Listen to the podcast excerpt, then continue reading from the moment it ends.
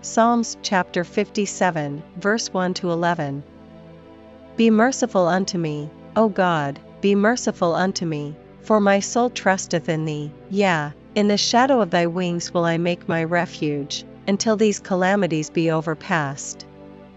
I will cry unto God Most High, unto God that performeth all things for me. He shall send from heaven, and save from the reproach of him that would swallow me up. Selah. God shall send forth his mercy and his truth. My soul is among lions, and I lie even among them that are set on fire, even the sons of men, whose teeth are spears and arrows, and their tongue a sharp sword.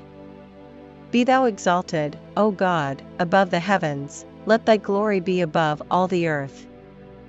They have prepared a net for my steps, my soul is bowed down, they have digged a pit before me, into the midst whereof they are fallen themselves. Selah.